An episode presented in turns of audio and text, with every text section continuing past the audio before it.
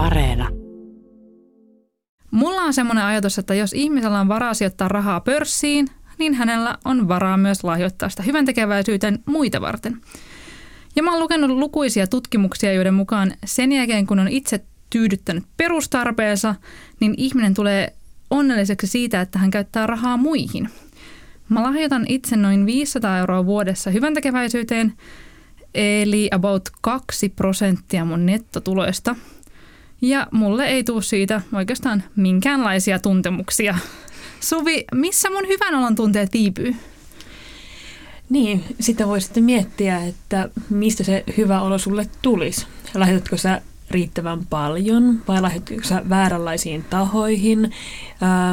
Sitten voi myös niin miettiä, että pitääkö lahjoittaa niin, että tulee hyvä olo siitä, vai voisiko ne lahjoittamisen syyt olla jossain ihan muualla? Niin, onko se, onko se hyvä olo se tärkein asia, tai onko se mun hyvä olo siinä se, se niin. valokeilassa no, mä, mä toivoisin, että silloin kun me, me pyritään lahjoittamaan tehokkaasti, niin mä ajateltaisiin kaikkia muita kuin itseämme. Totta kai niin kuin, siihen on varmaan hyvä houkutella ihmisiä sitä kautta, että tiedättekö, että rahan lahjoittaminen tuntuu hyvältä, mutta eihän se alkuun välttämättä tunnu, koska silloin alkuun saattaa vaikka lahjoittaa just liian pieniä summia tai huonoihin kohteisiin. Tänään me puhutaan rahalla tehtävästä hyväntekeväisyydestä ja niin sanotusta efektiivisestä altruismista. Me pohditaan sitä, että mihin ne rahat pitäisi laittaa, jotta niillä saisi eniten hyvää aikaiseksi. Mä oon Julia Turen ja tämä on melkein kaikki rahasta.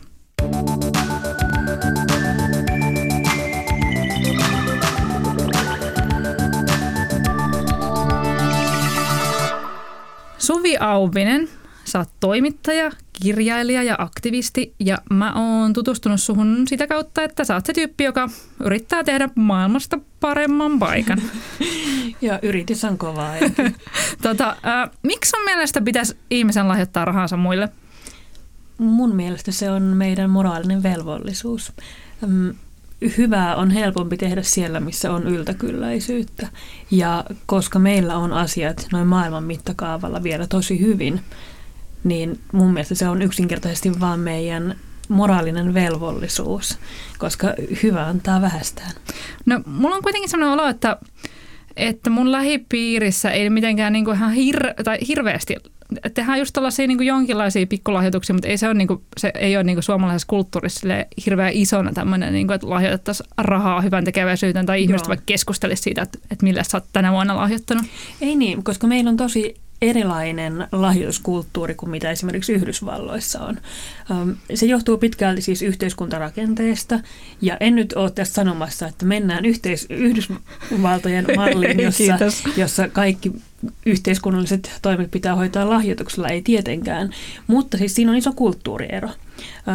Jenkeissä ihmiset on tottunut siihen, että jos halutaan, että vaikka järjestöt tai nuorisotyö tai joku muu vastaava tällainen toimii, niin sun pitää lahjoittaa rahaa. Ja siellä on tosi monet ihmiset kuuluu esimerkiksi seurakuntiin, karismaattisiin seurakuntiin, joissa se perusolettamus on se, että sä lahjoitat kymmenykset, eli 10 prosenttia sun tuloista seurakunnalle. Suoraan. Se on tosi paljon. Se on tosi paljon. Mutta, mutta mä uskon, että se niin kuin suoraan vie jo sellaiseen mindsettiin, että okei, että tämä raha, mitä minulla on, ei kuulu pelkästään minulle. Ja esimerkiksi just näistä, näistä tota, uskonnollisissa yhteisöissä usein ajatellaan, että, että tämä raha, mitä minulla on, on Jumalalta saatua hyvää, joka sitten pitää käyttää eteenpäin. Se ei ikään kuin kuulu meille alun alkaenkaan. No Suomessahan on ihan erilainen lähtökohta. Me ollaan totuttu siihen, että, että joku muu hoitaa kaikki nämä asiat. Me ollaan totuttu siihen, että järjestöt, jos ei ne toimi verovaroilla, niin sitten ne toimii veikkauksen tuella. Totta.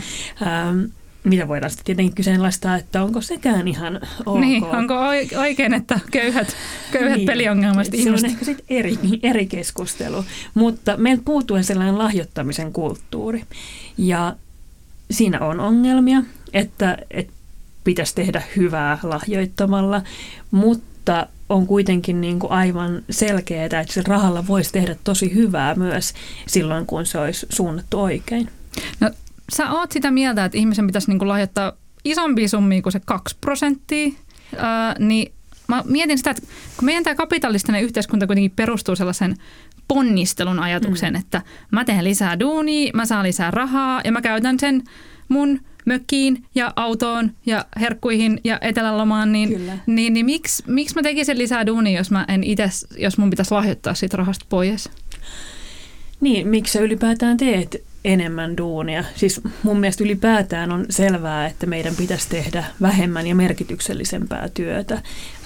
Me tiedetään jo nyt aivan hyvin, että, että ympäristö ei kestä tällaista kasvua, missä me ollaan nyt eletty viimeiset vuosikymmenet, vaan se on ihan selvää, että meille tulee stoppia taantuma eteen. Ja sitä ei pidä ajatella jonain semmoisena valtavana kriisinä, että voi kauheaa, että sitten kun mä teen vähemmän rahaa ja, ja pystyn kuluttamaan vähemmän, vaan sitä voi ajatella, että, että mitä hyvää siitä voi syntyä. Ja mä ajattelen, että me otetaan ihan niin kuin tosi, tosi pitkälti liian annettuna se, että totta kai talouden pitää kasvaa ja totta kai minun pitää tehdä enemmän rahaa. Ja hyvin harvoin pysähdytään miettimään, että minkä takia. Koska meidän yhteiskunta ei kannusta siihen ajat- ajatukseen. Mm, No mihin sä itse sit, niin millainen on sun suhde rahan lahjoittamiseen? Mihin sä lahjoitat ja niin kuin, kuinka suuren osan sun tuloista sä lahjoitat? Mä en ole laskenut prosenttiosuutta, varmaan enemmän kuin 2 prosenttia mä veikkaisin.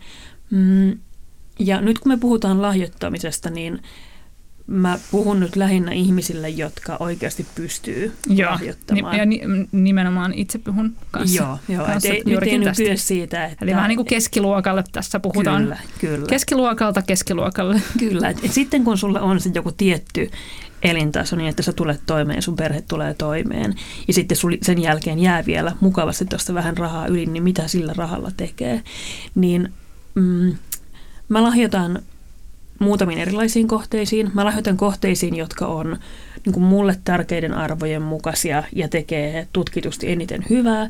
Ja sitten mä lahjoitan kohteisiin, jotka on mulle vaan niin kuin hyvän fiiliksen tuojia. Ah, tuo on tämmöinen jako. Joo, joo. Ja tota, mulle siis ilmastokriisi on ehdottomasti tärkein huolenaihe ja mä olen vakaasti sitä mieltä, että kaikkien meidän pitäisi käyttää meidän sekä henkinen että fyysinen pääoma mahdollisimman pitkälti sen ilmastokriisin torjumiseen, koska me ja meidän lapset ollaan aika isossa pulassa muuten. Mä oon ihan samaa mieltä tästä asiasta. Ja tota, mä oon sitä jonkun verran tutkinut ja kysellyt asiantuntijoilta just siihen näkemyksiä, että, että okei, että jos mä haluaisin Suomessa lahjoittaa rahaa jonnekin, mikä torjuisi sitä ilmastokriisin vaikutuksia kaikkein tehokkaimmin, niin mikä se olisi.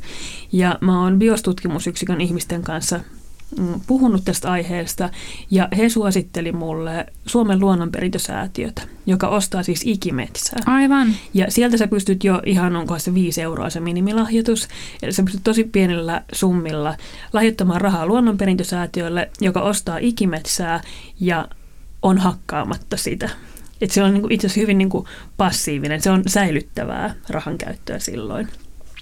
Ja ää, tästä on olemassa siis niinku ihan selkeät suorat laskelmat, että, että sä pystyt katsomaan, että kuinka paljon, kuinka monta hehtaaria metsää sun pitäisi omistaa, tai ei sun, vaan esimerkiksi luonnonperintösäätiön Ai, pitäisi niinpä. omistaa. Sun rahoilla pitäisi Kyllä, ostaa. kyllä. Ää, et kuinka monta hehtaaria pitäisi ostaa, jotta sun omat hiilidioksidipäästöt vuodessa ikään kuin nollautuisi. Ja mä oon laskenut ihan nyt muutama viikko sitten just sen, että mun tämän vuoden hiilijalanjälki tulee olemaan noin 3700 kiloa.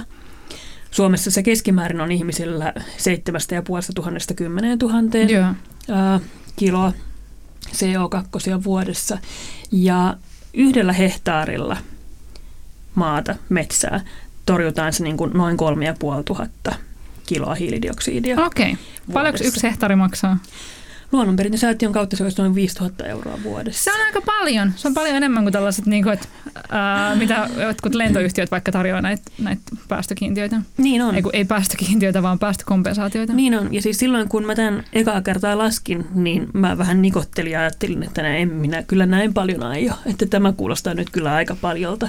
Mutta kun tässä ei ole oikeastaan kyse siitä, että miltä se musta tuntuu, vaan kyse on siitä, että, että jos mulla ei ole ikään kuin varaa maksaa niistä mun päästöistä, niin sitten mä voin tehdä vähemmän päästöjä.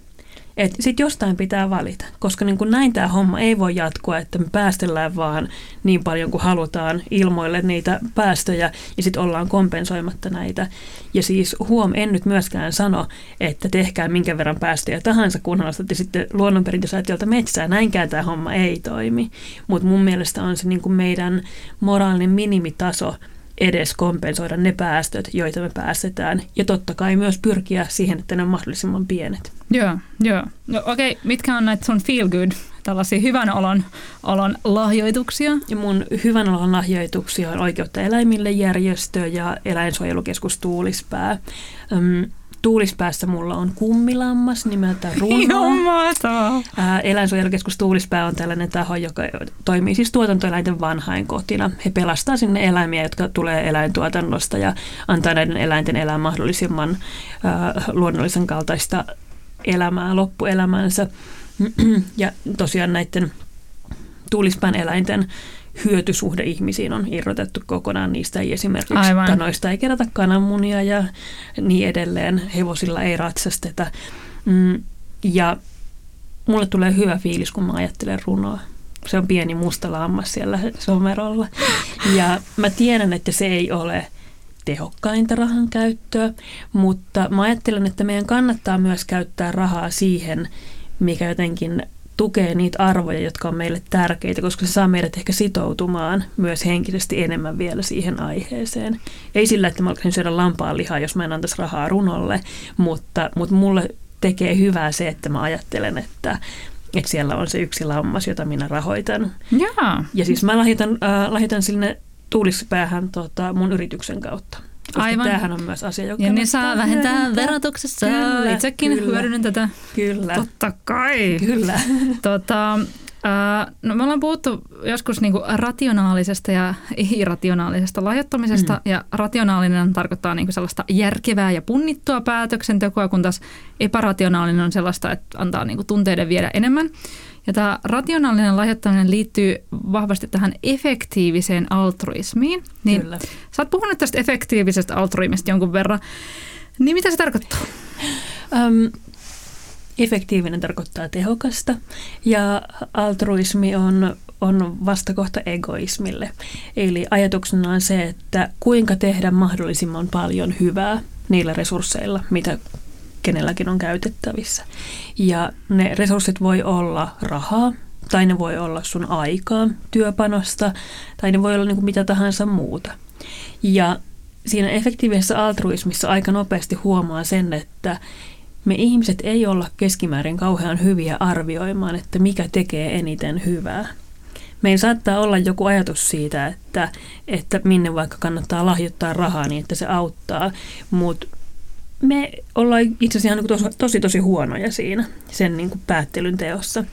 Ja mm, siinä efektiivisessä altruismissa mennään myös se jotenkin niin kuin oman fiiliksen toiselle puolelle. Ei lähdetä hakemaan sitä, että mikä nyt musta vaan tuntuisi mahdollisimman hyvältä. Milloin mä kokisin, että nyt minä pelastan maailmaa tässä, vaan mietitään, että mikä oikeasti on vaikuttavaa. Yeah. Ja tästä niin kuin varmaan hyvä esimerkki on se, että Mä olin 19-vuotiaana, koin suurta maailmantuskaa ja mietin, että minun täytyy nyt pelastaa maailma jotenkin. No tämän seurauksena olin äh, Keniassa Kiberan slummissa kolme kuukautta töissä Lääkärit ilman rajoja järjestöllä. Ja siellä minä kannoin niitä pieniä lapsia ja jaoin kondoomeja slummissa. Ja jälkikäteen ajateltu, niin se ei todennäköisesti ollut kauhean tehokasta. Sitten tuli mulle tosi hyvä mieli ja totta kai se on vaikuttanut paljon mun maailmankuvaan. Eli sikäli, sikäli siitä varmasti on ollut hyötyä isossa kuvassa, mutta niistä niin varsinaisista työtunneista, joita mä siellä käytin, ei todennäköisesti ollut ihan hirveästi hyötyä. Joo, tuossa äh, Ekonomistissa oli juttu ehkä vuosi sitten siitä, että, että todellisuudessa jos ihminen haluaisi elämässään tehdä tosi paljon hyvää, niin monessa kohtaa, etenkin jos ihminen on vaikka korkeasti koulutettu ja on mahdollinen niin kuin, mahdollista tehdä tosi isoa tiliä, niin hänen kannattaisi paljon mieluummin niin kuin tehdä sitä isoa tiliä ja lahjoittaa rahaa hyvän tekeväisyyteen kuin vaikka niin kuin itse konkreettisesti tehdä Kyllä. sitä hyvän tekeväisyyttä. Kyllä. Joo, tämä on just siis efektiivisessä altruismissa puhutaan käsitteestä earning to give. Eli niin, että sä pyrit pääsemään mahdollisimman hyväpalkkaiseen duuniin, jotta sä voit antaa mahdollisimman paljon. Ja siis Suomessa tämä olisi itse varmaan tosi monelle todella mahdollista. Ja tämä olisi niin kuin hyvä, hyvä ja helppo tapa ikään kuin tehdä mahdollisimman paljon hyvää.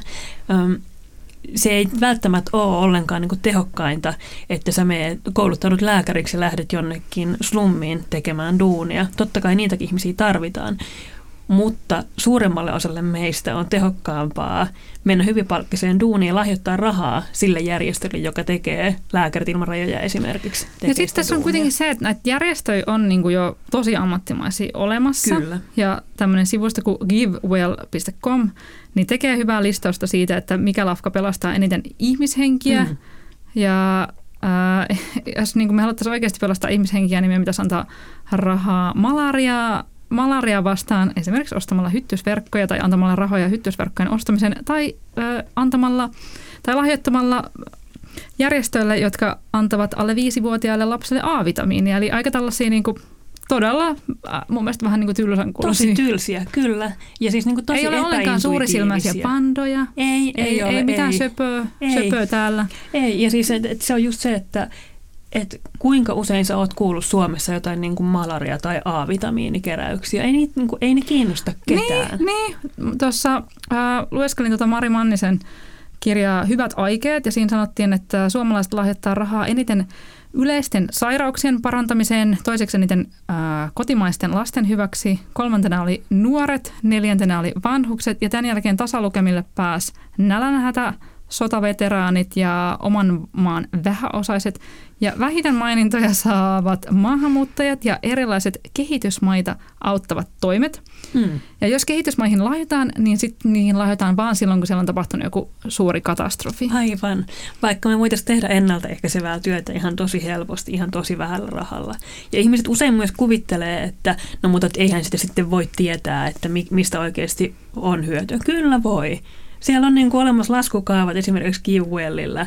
Nämä on niin kuin täysin avattu ja nämä ei ole mitään niin kuin fiilispohjasta, vaan tämä on ihan niin kuin kylmää matikkaa. Joo. Se voi laskea, että kuinka monella eurolla voi pelastaa ihmishenkiä. Nimenomaan.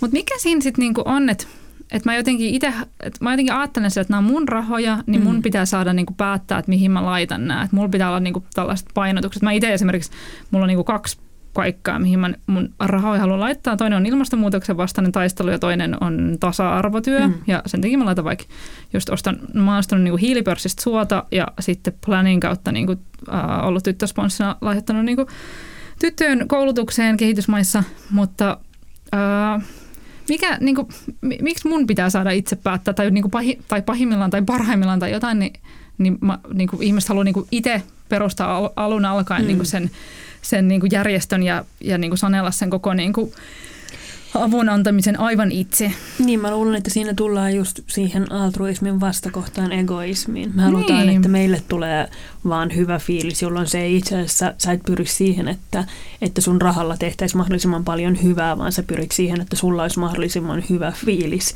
Ehkä koska sitten voi kokea jotain vaikka, sanotaanko syyllisyyden tuntoa siitä, että meillä on asiat niin hyvin, niin sitten ajattelee, että no minä voin antaa, mutta minä nyt täällä suuressa viisaudessani päätän, että mihin minä annan, jotta minulle tulee mahdollisimman hyvä olo. Ja tota, tuossa tota, Mannisen kirjan, kirjassa puhuttiin myös siitä, että on, on, on jonkun verran sellaisia, niin vähän sellaisia äh, spontaaneita järjest, auttamisjärjestöjä, niin äh, joissa niin kuin nämä avun antajat haluaa hirveän tarkkaan määritellä, että jos ne antaa vaikka mm. köyhille apua, niin niiden köyhien pitää olla päihteettömiä, ei saa, mielellään ei saa polttaa tupakkaa ja pitää jotenkin elää tällaista kunniallista elämää ja sitten he ansaitsevat tämän avun. Niin, niin. joka lähtee niin tosi väärästä lähtökohdasta. Sä et silloin pyri tekemään mahdollisimman paljon hyvää sillä sun rahalla. Ja kun sä mietit sitä, että, että minkä takia sitten sun pitäisi niin kuin sinun raskaalla työllä ansaitsemia rahoja antaa, niin siis niin kuin rahahan ei ole todellinen olemassa oleva asia. Raha on sopimus. Ja tämä on niinku sellainen asia, mistä me puhutaan mun mielestä yllättävän vähän kaikessa Totta. rahakeskustelussa. Sillä että ei mitään rahaa ole niin kuin oikeastaan olemassa. Ja mun mielestä se ajatus siitä, että nämä on nyt minun rahoja, on tosi kummallinen. Mä en ole itse oikein niin kuin ikinä sisäistänyt sitä ajatusta, vaan mä oon ajatellut, että, että raha on olemassa sellainen niin kuin meidän sopimuksiin perustuva instrumentti, jota voidaan käyttää eri tavoilla. Sitä voidaan käyttää hyvään tai huonoon. Ja sitten mun mielestä on selvää, että, että jos meillä on väline hyvän tekemiseen maailmassa, jossa ei mitenkään liikaa hyvää ole, niin se on mun mielestä vaan niin kuin aivan no-brainer kuin moraalinen velvollisuus tehdä mahdollisimman paljon hyvää millä tahansa työkaluilla, mitä sulla on käytössä. Raha no, olkoon yksi niistä. Tälleenhän ihmiset eivät ajattele, tiedoksi. niin, niin. Vaan ihmiset ajattelevat, että, että minkälaisen Artekin sohvan maasta mun sinne mökille näillä rahoilla. Tota, sitten niin mun mielestä tuossa keskustelussa on myös semmoinen, että verot versus mm. auttaminen, koska mun mielestä Suomessa tyypillisesti sanotaan, että me eletään hyvinvointivaltiossa ja mä maksan veroja jo tosi paljon. Kyllä. Ja olen myös sitä mieltä, että ne, niillä veroilla niin kuin, niillä tuetaan myös, tai niin kuin, niillä annetaan tukea myös ihmisille, jotka käyttävät päihteitä ja jotka eivät mm. elä niin kuin silleen, kun mun vaikka joku moraalinen kompassi sanoisi, että ihmisen pitäisi elää. Tai siis mun mielestä ihmisten kannattaa käyttää päihteitä. No ei, vaan siis niin kuin, tarkoitan nyt silleen yleisesti ottaen. Niin. Niin sen takia mä itse ajattelen, että verot on aivan äärimmäisen tärkeä juttu. Ja Jenkeissähän toi systeemi menee silleen, että tosi paljon sä pystyt vähentämään sun verotuksesta niitä hyvän tekeväisyysrahoja, mikä tarkoittaa sitä, että sä pystyt vähän niin kuin korvamerkkaamaan niitä sun veroja. Mm. Ja just tälleen niin kuin joskus Hesarissa on aina silloin tällöin joku yleisosaston kirjoitus, jos joku suomenruotsalainen mies sanoo, että kyllä kaikkien suomenruotsalaisten rahat pitäisi merkata, korvamerkata suomenruotsalaisten auttamiseen. niin. Niin tästä tullaan tämä, että, että jos mä maksan näitä veroja ja näin paljon, niin miksi mun pitäisi antaa vielä lisäksi sinne hyvän tekeväisyyteen? Niin, no, koska verot on eri asia kuin lahjoitukset. Hmm. Ja siis se on aina, aina kun joku sanoo koska myös näitä kuullaan, että minä haluaisin maksaa enemmän veroja, niin eikö siellä Juhana Vartiaisen pää nouse pöntöstä ja tulee, että tässä on valtiokonttorin tilinumero, tänne voi maksaa. Se on eri asia. Se on eri asia. Ja mun mielestä on myös hyvä, että meillä on verotusjärjestelmä nimenomaan, koska me ollaan huonoja arvioimaan, että mikä, missä se meidän raha tekee eniten hyvää.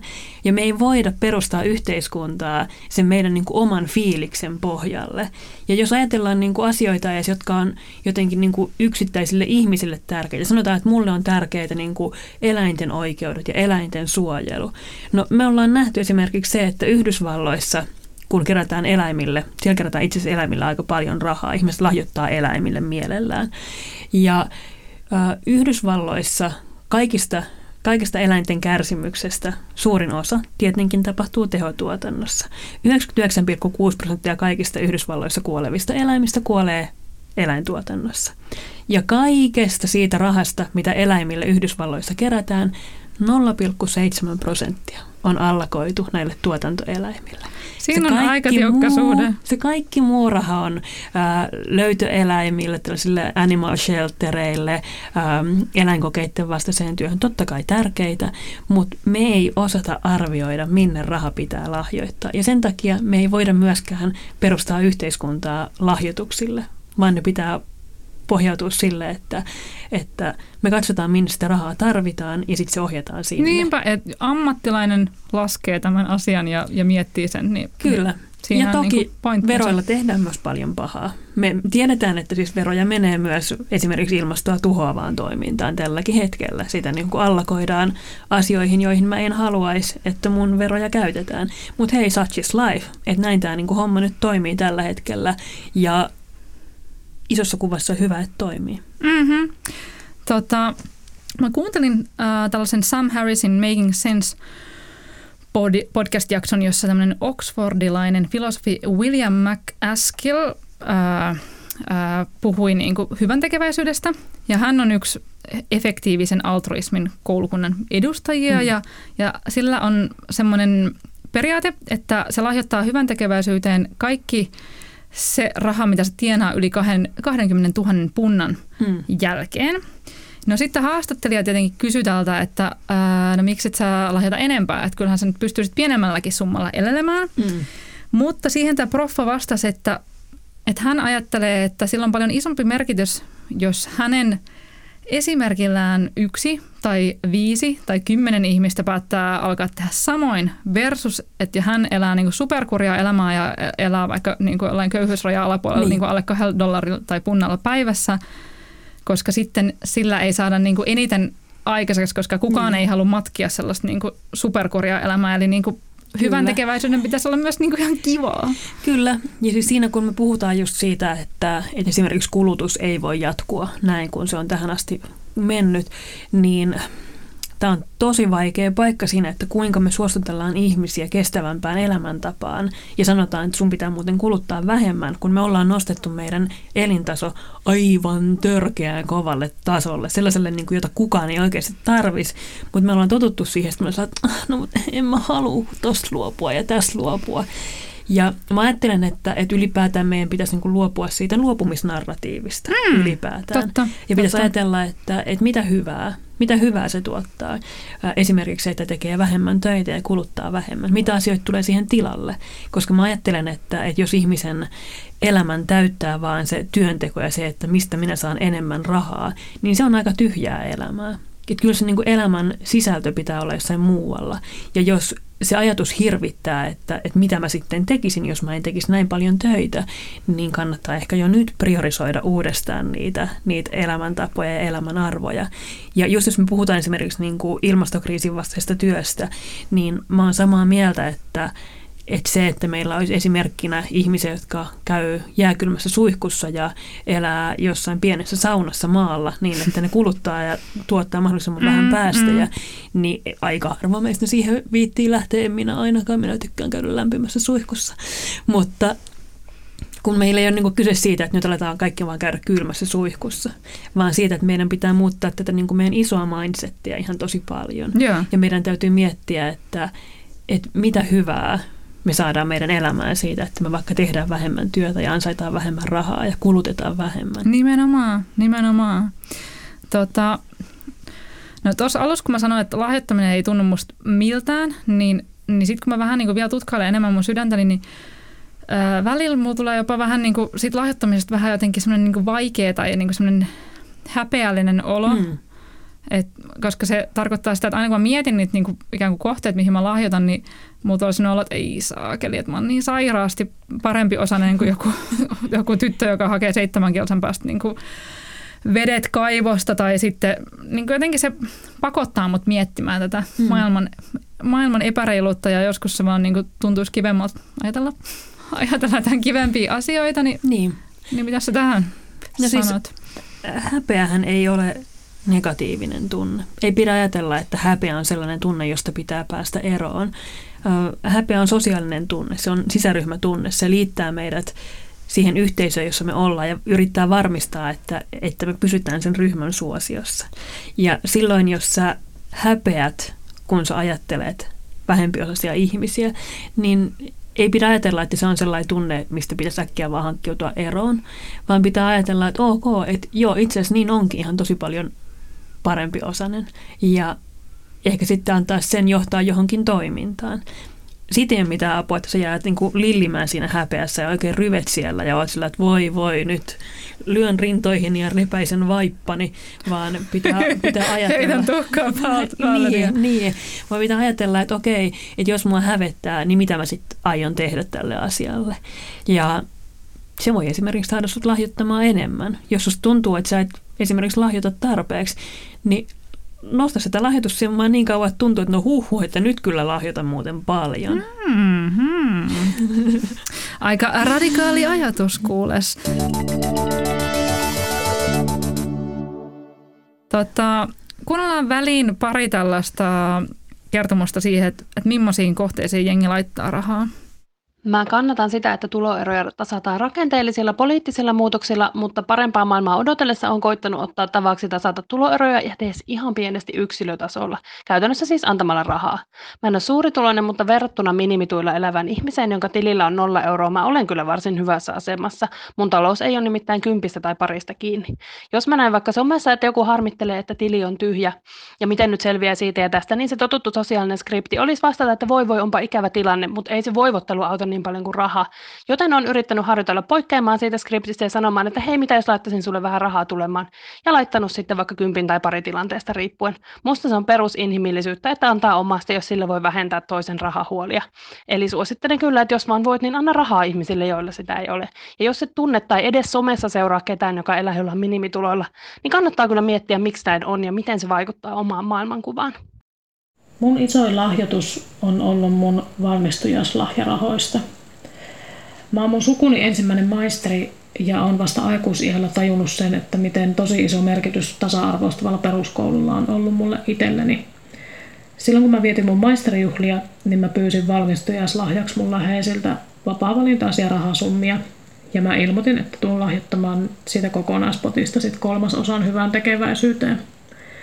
Se potti kasvoi noin 2000 euroon ja mä lahjoitin 670 euroa Plan Internationalille maailman vähäosaisten tyttöjen koulutusta tukevaan työhön. Se hyvän olon tunne on liikuttavan vahva yhä edelleen, vaikka siitä lahjoituksesta on aikaa jo jokunen vuosi. Mutta se ajatus siitä, että on läheisten kanssa voinut lahjoittaa jollekin tytöille sellaista turvallisuuden tunnetta ja itseluottamusta ja tulevaisuuden uskoa tukevaa mitä mä oon itse saanut koulutukselta, niin se on tosi hienoa. Mä sain loppukesästä yllättävän perintösumman varakkaan sukulaisen äkillisesti menehdyttyä. Ja näiden perintörahojen saaminen herätti tosi paljon ristiriitaisia tunteita, koska niihin liittyi rakkaan ihmisen kuolema ja sen takia siihen koko perintöasiaan oli aika hankala suhtautua. Tätä ristiriitaa helpottaakseni mä päätin lahjoittaa siitä perintösummasta suurehkon osan hyvän tekeväisyyteen luonnonperintösäätiölle. Ja vaikka se summa tuntuu äkkiseltään itselle suurelta, niin silti se lahjoitus toi mielen rauhaa, koska tiesi, että se menee itselle ja varmasti myös tälle menehtyneelle läheiselle tärkeään toimintaan. Tavallaan se lahjoitus oli samalla myös osa suruprosessin käsittelyä. Hyvän tekeväisyyteen lahjoitan vuosittain vain sataisen verran, eli prosentin tuloistani, mutta olen testamentannut 10 000 euroa luonnonperintösäätiölle. Tuntuu hyvältä tietää, että kuoltuani jossain ostetaan ikimetsää, joka osaltaan hidastaa luonnon monimuotoisuuden tuhoutumista. Testamentin tehdessäni se 10 000 euroa oli noin 25 prosenttia omaisuudestani, nyt noin 8 prosenttia ja samalla siis vuositulojani verran. Harrastan hyönteisiä ja minua lohduttaa ajatus siitä, että ehkä perintöni ansiosta joku uhanalainen yttiäislaji saa kodin. No nämä oli tällaisia hyvin konkreettisia lahjoitustapoja ja, ja näistä mulle ainakin itselleni tuli sitten kuitenkin aika hyvä mieli, koska mm. mielestäni näissä oli hauskaa ajatusta taustalla. Ja samalla tavalla kuin tämä professori, tämä McAskill sanoskin, niin Uh, jotenkin tästä hyvän tekeväisyydestä kuitenkin olisi hyvä, että siitä jäisi jollain tapaa niin kuin toiveikas ja hyvä fiilis. Mm. Niin millaisia tällaisia niin kuin jotenkin tosi helppoja ja, ja niin kuin sun mielestä kaikille sopivia niin kuin hyvän tekeväisyystapoja sulla tulee mieleen? No mä sanoisin, että et ei nyt niin kuin ensinnäkään pidä lannistua siitä ajatuksesta, jos et ole valmis hylkäämään kaikkea muuta ja alkaa ajatella, että nyt alan ansaita mahdollisimman paljon, jotta voin lahjoittaa mahdollisimman paljon, vaan siis äh, vähäisempikin auttaa. Kannattaa aloittaa jotenkin silleen pienemmällä kynnyksellä, ei vaikka sillä että nyt minä lahjoitan kymmenen pinnaa vuosituloista niin malarian vastaiseen työhön, jos se vaan niin kuin tuntuu siltä, että ei kyllä niin kuin mitenkään pysty. Niin mieluummin tee jotain, kun olet tekemättä mitään. Yeah. Ja mm, sitten voi hyvin lähteä lahjoittamaan esimerkiksi niihin juttuihin, jotka tuntuu hyvältä. Jos susta tuntuu, että et sä haluat auttaa niitä eläimiä, niin lahjoita sitten sinne eläinsuojeluyhdistyksille, mieluummin ehkä eläinoikeuksiin minun mielestäni, mutta sitten on ihan tällaisia, että mä en esimerkiksi, mulla on kouluikäinen lapsi, niin näiden lasten tota, äh, päiväkotien ja koulun opettajille esimerkiksi meidän perheeltä on tullut aina rahalahjoituksia, mutta ei niille opettajille, vaan johonkin jollekin esimerkiksi säätiölle heidän nimissään. Me ollaan lahjoitettu Pelastakaa lasten kautta esimerkiksi koulukirjoja vähävarasille sekä Suomessa että ulkomailla. Me ollaan lahjoitettu opettajille ikimetsää niin, että on tehty opettajien nimissä lahjoitus luonnonperintösäätiölle. Niin jos on aina sen, jos on tota, elää sellaisessa kulttuurissa kuin ainakin minä elän, että näille opettajille annetaan jotain lahjoja, niin sen mukin ja suklaalevyn sijaan, niin voi ehkä ajatella, että, että jos tämä olisi sellainen pieni hyvän teon kohde. Toi on mun hyvä idis. Ja mä itse tykkään myös niinku lahjojen ja lahjoituksen yhdistämisestä. Me esimerkiksi nyt mun pikkosisko pääsi ripiltä viime kesänä, niin me annettiin, me isommat sisarukset annettiin hänelle semmoinen lista hyvän tekeväisyyskohteista ja sitten sanottiin, että saa itse päättää, että tutustuu näihin kaikkiin kohteisiin ja sitten sen itse päättää, että mihin, mihin 50 menee ja sitten kun se päätti, niin sitten taisi mennä Amnestylle, muistaakseni 50. Joo.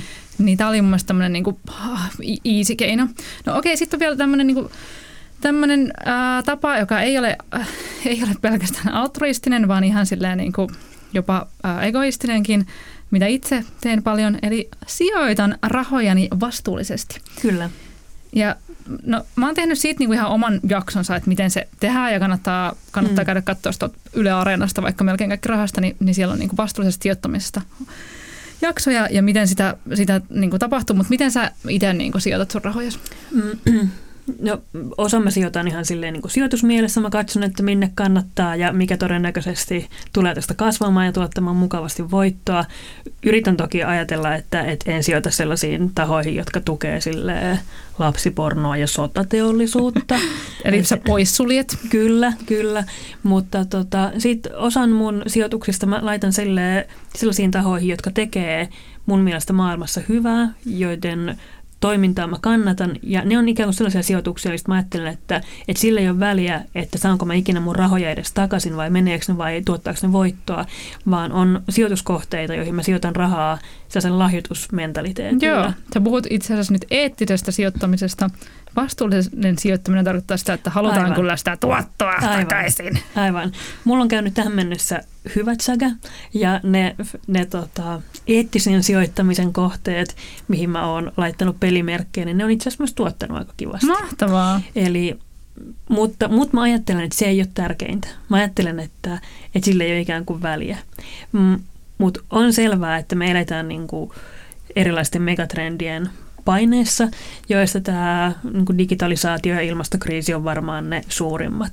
Ja tällä hetkellä, jos sijoittaa rahoja tällaisille sektoreille, niin on aika todennäköistä, että niille ensinnäkin tehdään hyvää ja toisekseen, että ne tulee pitkällä aikavälillä myös tuottamaan. Kyllä. Ja mä olen, mä olen onnellinen Beyond Meatin omistaja Aha. ja sitten kun hän Oatly listautuu, niin aion laittaa pelimerkkejä sinne ison kasan. Mahtavaa. Hei, ää, loppuun tämmöinen knoppikysymys.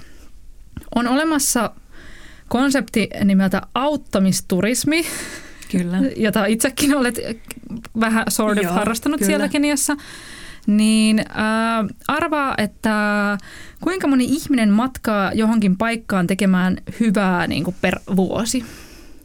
Niin kuin prosenttina? Äh, ei, kun, niin kuin ihan vaan, kuinka monta ihmistä? Suomesta. Äh, ei vaan koko maailmasta. Koko maailmasta. Ihan hirveä määrä varmaan. Äh, miljoona. 10 miljoonaa. Niin just. tota, no niin, tämä on myös sieltä Mari Mannisen kirjasta tämä tieto, mutta uh, on laskettu, että, että arviolta 10 miljoonaa ja sitten he käyttävät näihin matkoihin lähes 2 miljardia euroja. Aivan, euroa. aivan. Jos nämä rahat olisi suoraan sijoitettu, lahjoitettu sinne sinne järjestöille, jotka jo tekee hyvää, jotka jo käyttää niitä rahoja järkevästi. Ja sen lisäksi oltaisiin vielä oltu töissä, hyväpalkkaisissa töissä nämä kuukaudet, jotka ollaan vietetty siellä vähän hyvää omaa tuntoa tienaamalla, niin se olisi ollut tosi paljon tehokkaampaa. Joo, näin sanoo myös monet tutkimukset. Kyllä. Hei, kiitos Sovi ihan sikana, kun sä tulit. Tämä oli mielestäni tosi kiinnostava keskustelu. Kiitos. Ja äh, kiitos kuulijoille. Kuullaan ensi viikolla.